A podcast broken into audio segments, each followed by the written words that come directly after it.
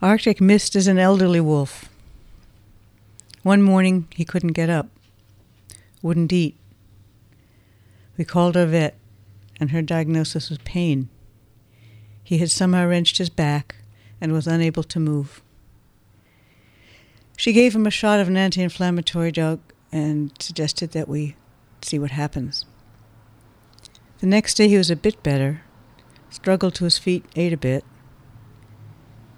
We kept him on the medication, but it has side effects for elderly animals.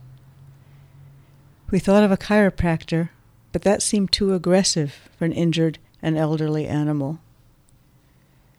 I called Heather, a massage therapist trained in craniosacral therapy, a gentle way of working with the nervous system.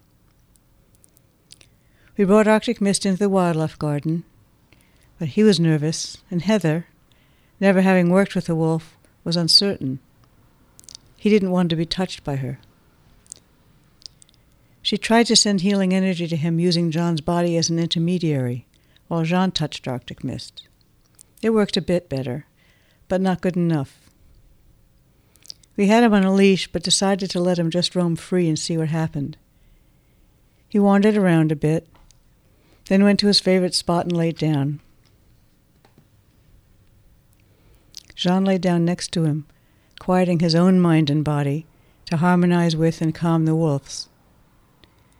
Once they were settled, Heather crept up quietly to join them. She began to send energy towards the two of them. It was quite peaceful and beautiful. He's doing better, though not well yet. We don't know if it's the medication or Heather's work or both that has helped, but she'll continue the sessions.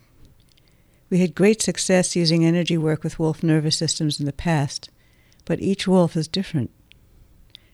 Apricot took to the work immediately. Arctic Mist is more tentative. He needs more time.